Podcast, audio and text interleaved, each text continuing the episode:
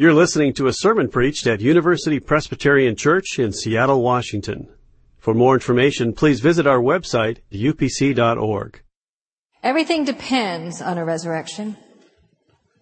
Everything depends on our capacity to believe that the Spirit can raise a man from the dead.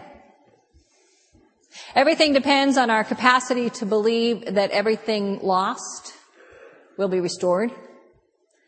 Everything destroyed will be rebuilt. Everything damaged will be repaired and the corrupted will be cleansed. That the dead will be raised incorruptible. Everything depends on our capacity to act on the belief that the Holy Spirit of God raises the dead. Because otherwise reconciliation is impossible until God's Holy Spirit is involved. Let me tell you a story.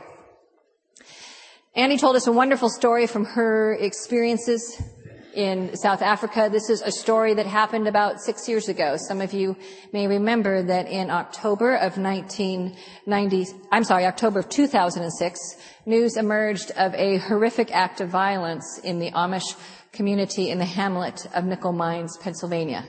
A 32 year old local man called Charles Roberts, who was not Amish, took 10 young schoolgirls hostage. He opened fire. Five of them lost their lives. One was uh, severely brain damaged for life, and then he took his own life. What was remarkable about this tragic event is that on the same day that several of the families were rushing for emergency medical care to uh, to identify girls in, in the chaos, another group of the Amish community were extending forgiveness and compassion to the shooter's family. An Amish minister and several Amish men went to visit Robert's wife and children to express their forgiveness. And another Amish man went to see Robert's father. In an excellent uh, DVD that's been produced on this through PBS, there's an interview with the pastor of that family. And the pastor says of the Roberts family said, when the Amish man walked in, Grace walked in with him. And when Grace walked in, hope walked in. As the Amish man said to Charles Roberts' father, we are going to forgive Charlie. Several of the victims' families invited Robert's wife and children to their daughter's funerals. And at Robert's funeral, half of the attendees were Amish, with several of the family members among the 30 attendees. Now, it's a story that I had forgotten until four or five weeks ago when I was speaking with a couple of, of colleagues, friends, about the topic of this sermon, the Holy Spirit and reconciliation. They referenced the Amish in Nickel Mines, so I went looking for the story and speaking personally, reading these stories, reading what's happened since, watching their stories of these lives broken by tragedy and healing by grace has been deeply hopeful and convicting.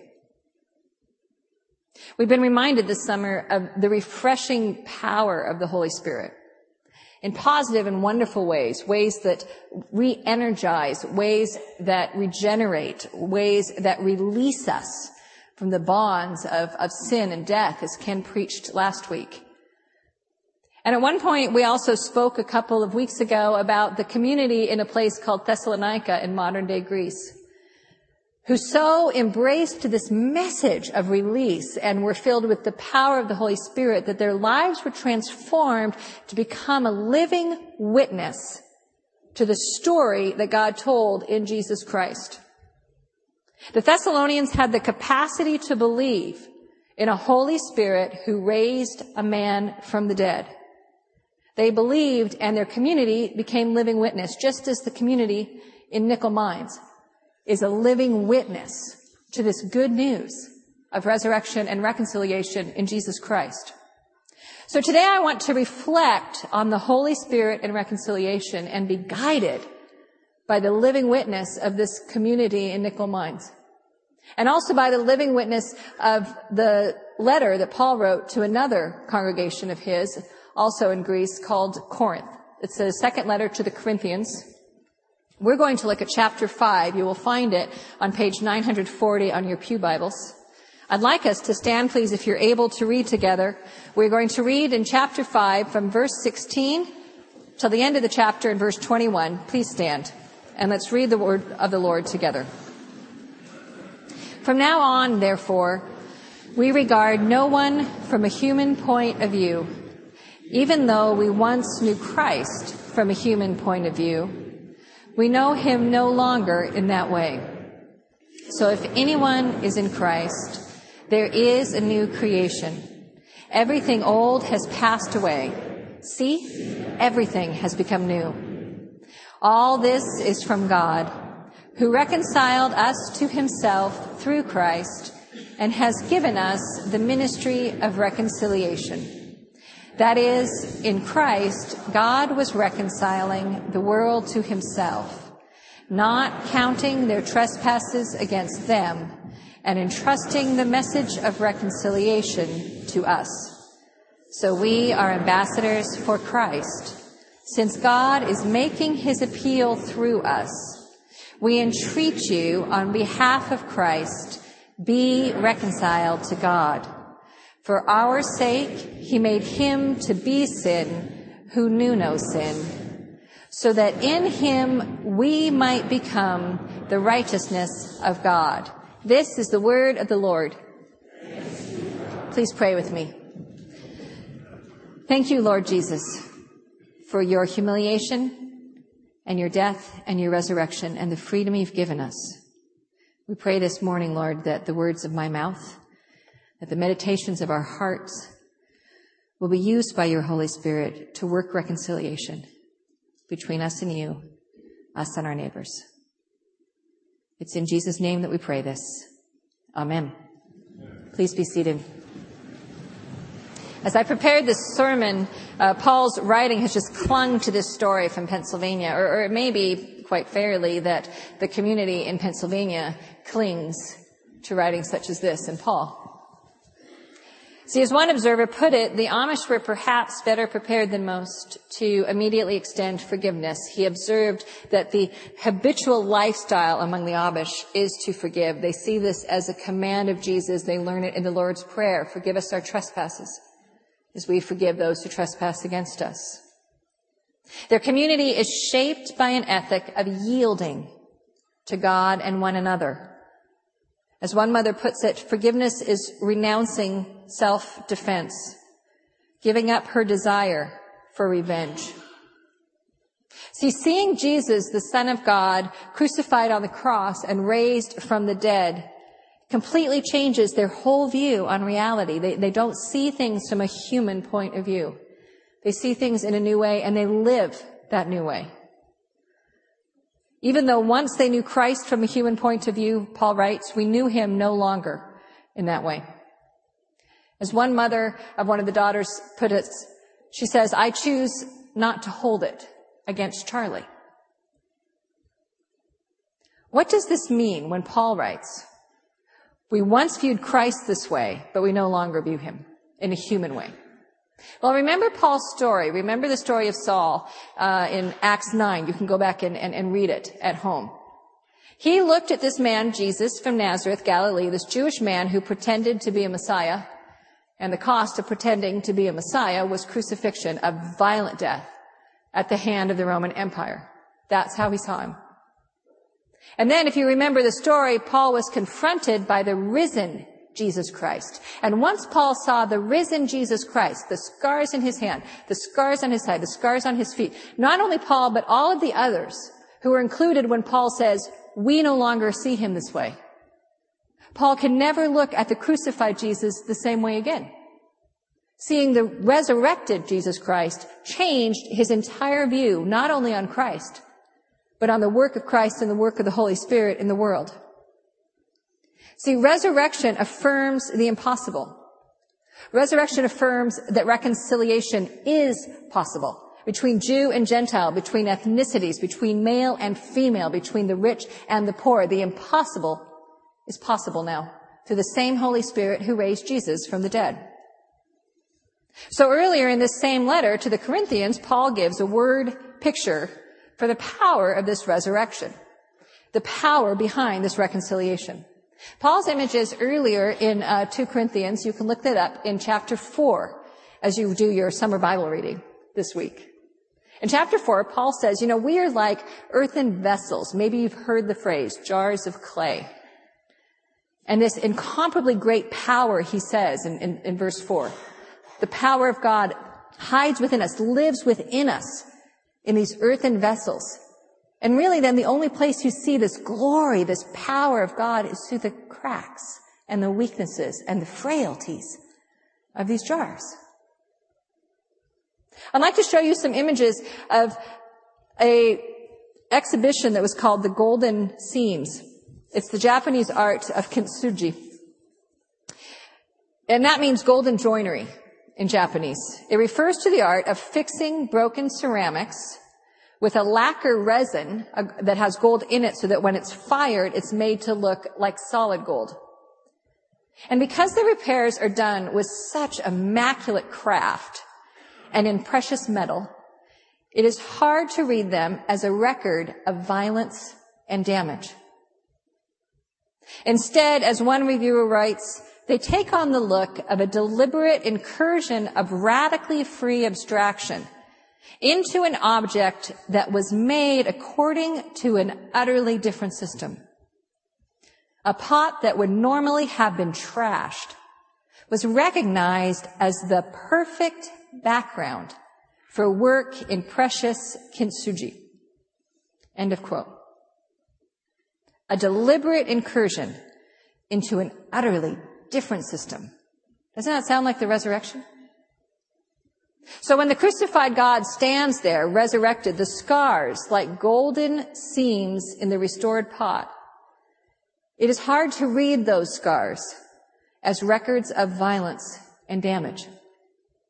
The Holy Spirit has deliberately stepped into an utterly different system and created beauty. When the Amish and nickel mines look on Jesus, it means they don't see things in a worldly way anymore. When they look on Charles Robertson, they don't see anymore the man who murdered their children. Because the way they see the world, he had not taken their daughters' lives in life and in death. Their daughters belong to the crucified Lord with the scars on his hands. They were entrusted. And forgiveness affirms the hope of their daughter's resurrection.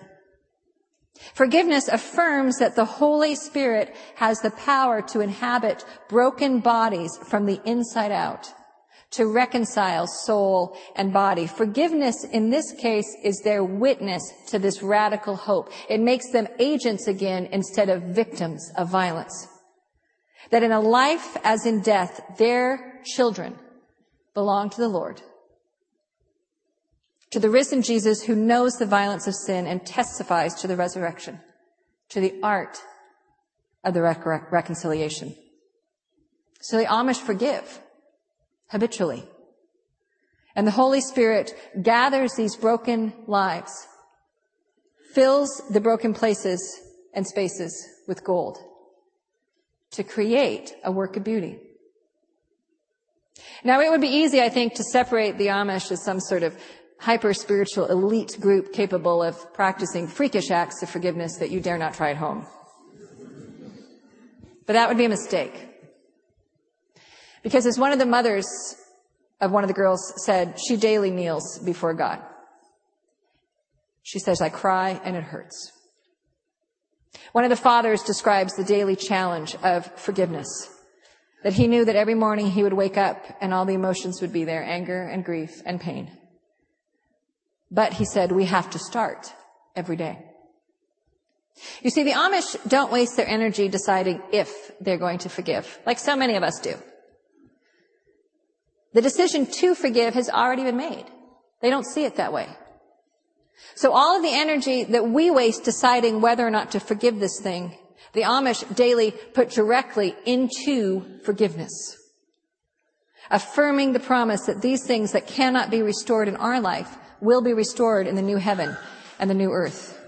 They no longer regard things in the old way.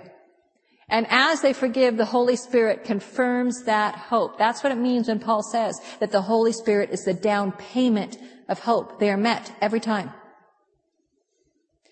And so they also know the rest of Paul's writing. That no longer seeing things in the old way, God has now entrusted the message of reconciliation to us, to them. That they are ambassadors for Christ, that Christ speaks directly through them to us in their words and their actions. The lives of the Amish make God's appeal to us here today, to be reconciled to God. And will we hear that appeal?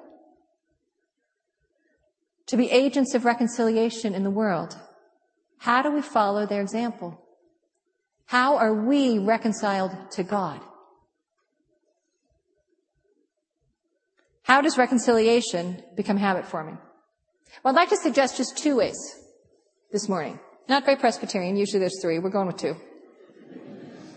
The first is to admit that we're broken. See, the Holy Spirit is essential to this. The Holy Spirit convicts us of sin. And perhaps today the most important one to focus on the way this happens is the Holy Spirit convicting us of the sin of refusal to forgive, of bitterness. The Holy Spirit convicts us of our sins not to destroy us, but to repair us. You remember those images of the repaired pots with the golden seams and when I was first playing with these images, I thought, oh, well, maybe the Holy Spirit is like those golden seams in the broken pots. And, and, and then it was, oh, no, no, no. Actually, when we forgive, it's, it's like we put, our forgiveness puts that golden resin in.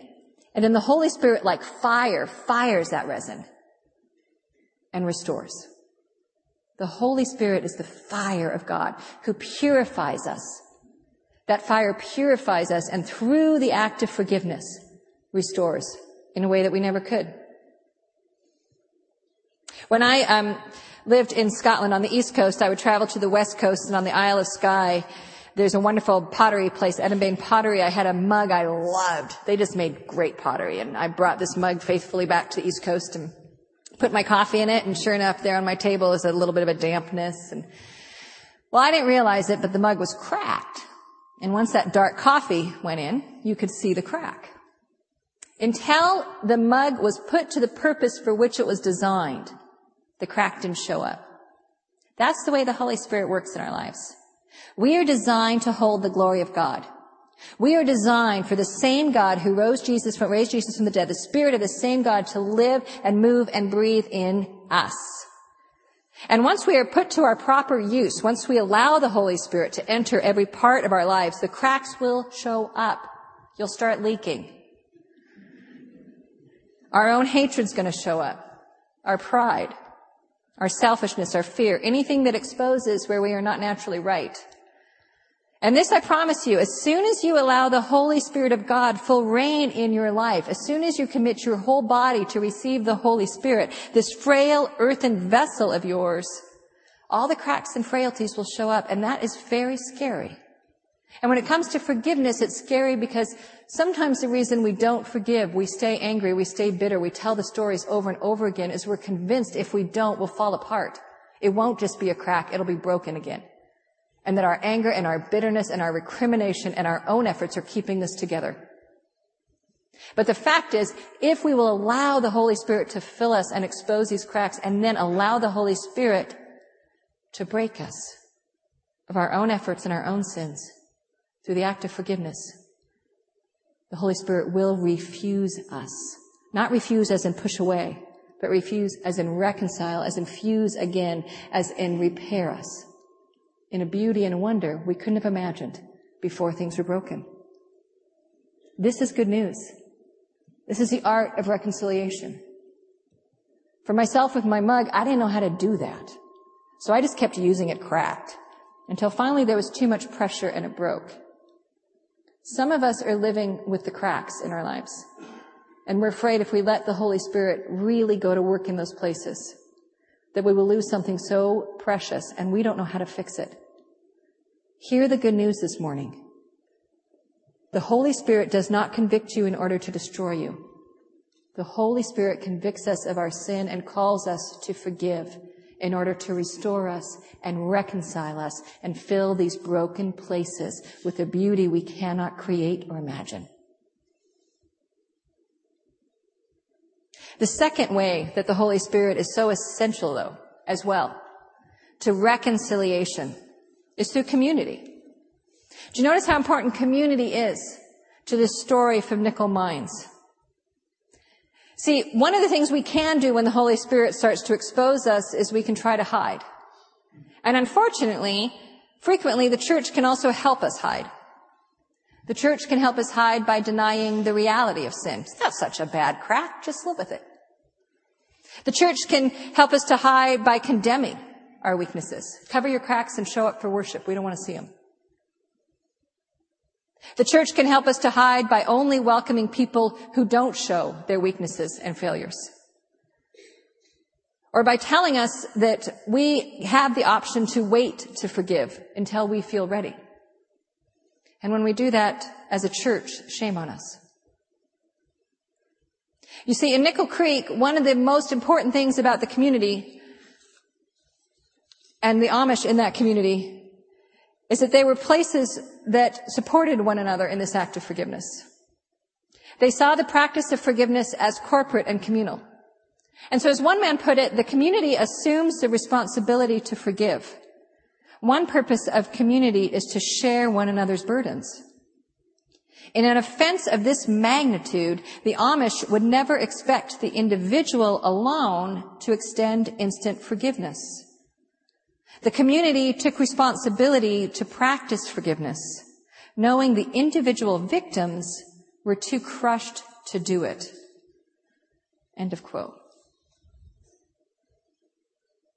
We name the brokenness and we call one another to forgive the brokenness for one reason and one reason only. So that the fire of the Holy Spirit of the living Jesus can fuse it from within into the golden resin of God's forgiveness. And a person that normally would have been trashed can be recognized as the perfect vessel for the art of reconciliation. And that's impossible, isn't it? It's impossible on our own to think that these areas of sin and failure in our life, these, these sins that we struggle to hide and to keep hidden and to ignore could become the very openings that God uses to create something of beauty. It can feel offensive, actually, for the church, for Jesus to suggest that the ways that you have been deeply broken by others can become places of beauty.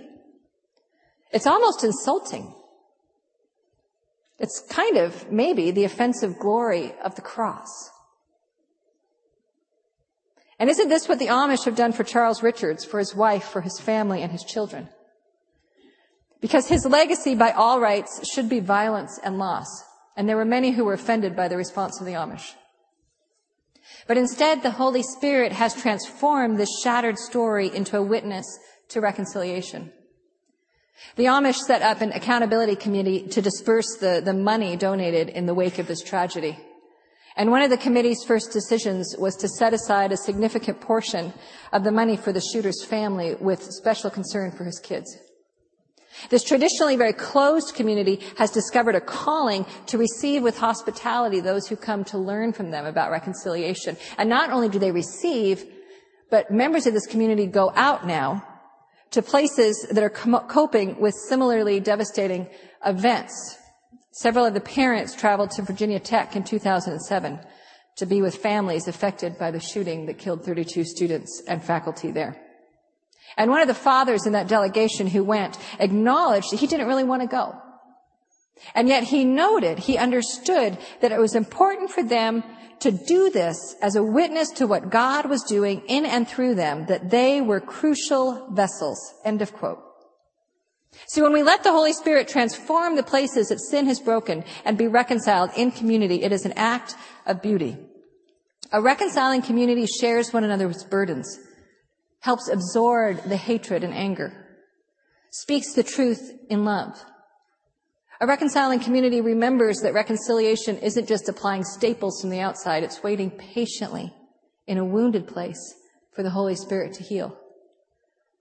When a man and woman who are in relationships that are verbally or physically abusive, the church should be the first place the victim can come for help.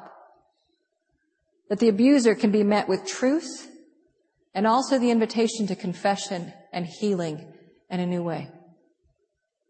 A reconciling community invites the Holy Spirit to reveal and to cleanse and to heal, and this takes remarkable courage.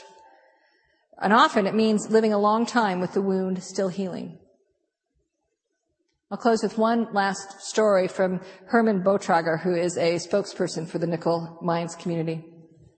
He told this, this story uh, about four years after this happened of entering the plain but warm kitchen and dining and living room of a young Amish family. Two healthy young sons rose satisfied from the supper table and went straight to playful tussling. Across the room sat a woman with short, spiky hair in slacks, obviously not Amish. She was holding Rosanna, totally disabled by shots to the head, the eight-year-old daughter of Kristen Mary Liz. The woman was reading to her. Once a week she comes. She is the mother of Charles Roberts, the man who shot Rosanna. She gives care and hopes for healing for her own wounded heart Mary Liz and Christ, though weeping for themselves and for Rosanna, offer Mrs. Roberts hospitality, a space to mourn her son. Here, a simple country home surrounded by lush fields of grain is a haven for wounded hearts. Let us pray. Lord Jesus Christ, we pray that by the power of your Holy Spirit, this congregation, surrounded by the city of Seattle, can become a haven for wounded hearts. We pray you will fill us with your glory. We pray as individuals, Lord Jesus, that you'd give us the grace of your Holy Spirit to reveal our sins. Forgive us for sinning against you and others. We pray by the grace of your Holy Spirit that you show us those people you want us to forgive. Please receive our anger and continuing hurt and our desire for revenge. And we pray that by the grace of your Holy Spirit, you give us humility as a church to admit where we have failed and we are frail, to recognize where we are broken, where we have broken one another with our choices and been broken by the choices of others. Please give us the grace to forgive, to watch your Holy Spirit go to work, to witness the art of your reconciliation, not for our sake, but for the sake of the world outside these walls as we extend this reconciliation to others. It's in your name that we pray, Jesus. Amen. As we continue to learn what it means to live in this space of forgiveness and reconciliation, we learn from communities that have done this a great deal longer than we have. And one of those communities is the cathedral in Coventry. And so we'll, we'll close this sermon with a litany of reconciliation from the uh, Coventry Cathedral since 1959. Uh, this litany has been recited every Friday at noon before the altar of reconciliation in the sanctuary of the old Coventry Cathedral, which, as many of you know, was destroyed by German bombs in World War II. Uh, let's stand and be led in this litany together. The hatred which divides nation from nation, race from race, class from class. O God, forgive the covetous desires of people and nations to possess what is not their own. O God, forgive. The greed which exploits the labors of men and women and lays waste to the earth. Our envy of the welfare and happiness of others. Our indifference to the plight of the homeless and the refugee. The lust which dishonors the bodies of men, women, and children the pride which leads us to trust in ourselves and not in you. Be kind to one another, tenderhearted, forgiving one another as God in Christ forgave you. Amen. For more UPC audio or to find out about service times, visit us at upc.org. All online audio is available on CD and cassette. To order copies of sermons and classes, please visit upc.org slash audio email audio at upc.org, or call 206 524 7301 extension 117.